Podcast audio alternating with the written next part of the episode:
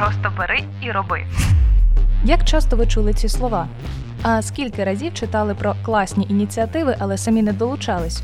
Або ж хотіли зробити щось своє, однак так і не наважувались. Привіт! Я Катя Полівчак, і це подкаст Роби добре. Я одна із тих, які читають натхненні історії про ініціативи, благодійні проєкти, але не розумію, як можна щось змінювати самотужки. Тому хочу поспілкуватися як з відомими людьми, так і з тими, про кого ми ще й можливо не чули, про їхній досвід волонтерства і як це працює зсередини. Хтось змінює систему фізичної культури у школах, хтось допомагає армії чи онкохворим. Незалежно від професій і постійної завантаженості на роботі, кожен і кожна з моїх гостей просто в якийсь момент вирішили робити щось добре.